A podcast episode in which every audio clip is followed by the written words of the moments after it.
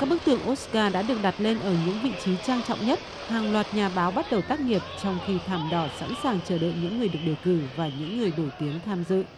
Năm ngoái, lễ trao giải Oscar gặp trở ngại vì những biện pháp phòng chống dịch COVID-19 và tỷ lệ theo dõi xuống mức thấp kỷ lục. Với các hoạt động chuẩn bị tốt và quy mô được rộng mở, nhiều người hy vọng lễ trao giải Oscar năm nay sẽ có nhiều cột mốc đáng nhớ. Người dẫn chương trình truyền hình người Đức Susan Klein cho biết. Tôi rất phấn khích vì tất cả chúng ta đều được tận hưởng một chút cuộc sống bình thường trở lại. Chúng tôi an toàn vì tất cả đều đã xét nghiệm và tiêm phòng. Đó là một khởi đầu tốt và hy vọng một tương lai tốt đẹp cho cả chúng ta. Các nhà sản xuất cũng đầu tư làm mới đáng kể nội dung của lễ trao giải Oscar năm nay nhằm ngăn chặn đà tụt giảm về tỷ lệ theo dõi. Để bù lại vài năm không có người dẫn chương trình, lễ trao giải năm nay có tới 3 người cầm trịch. Người dẫn chương trình truyền hình Ireland Sean Whelan cho biết đây là lần đầu tiên ông đưa tin về giải Oscar, bày tỏ sự ngưỡng mộ đối với ban tổ chức cũng như đội ngũ làm việc ở hậu trường.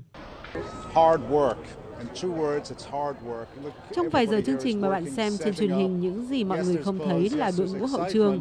Họ đã phải làm việc hàng ngày, hàng tuần và đôi khi hàng tháng để dàn dựng một chương trình như thế. Công việc của họ thực sự vất vả và khó khăn.